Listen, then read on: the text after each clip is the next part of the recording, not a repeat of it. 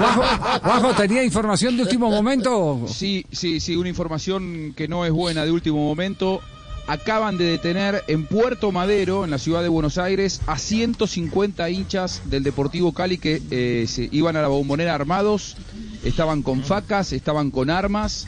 En este momento está eh, hablando el ministro de Justicia y Seguridad de la Ciudad Autónoma de Buenos Aires. Reitero, acaban de detener en Puerto Madero, Buenos Aires, a 150 hinchas del Deportivo Cali que llevaban unos cuantos días en la ciudad de Buenos Aires con algunos enfrentamientos con barras argentinas, entre ellos con la barra de Racing.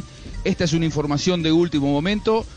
Atención porque hay eh, máxima, máximo estado de alerta con esto que está ocurriendo en este momento en el centro de la ciudad de Buenos Aires, Javi. 150 hinchas del Deportivo Cali. En la semana, eh, ¿cuándo fue? ¿Entraron a una estación del tren? En Cochabamba. En Cochabamba. No, no, no, ahora en No, Buenos ah, Aires. es- Buenos eso ya fue en Buenos Aires. Aires. Sí, Entraron sí, a una porque- estación del tren eh, y, y tuvieron un conflicto con los hinchas de Racing. Hmm. Tanto que la barra brava de Racing hizo desocupar los vagones del tren para decirle no los vamos a atracar, no los vamos, no los vamos a, a- a molestar, a nadie vamos a herir, pero váyanse en que aquí hay, aquí hay refriega. Y era enfrentamiento con los hinchas del Deportivo Cali. Qué, tristeza todo esto. No, eso no puede pasar, Exportación de violencia a través del fútbol.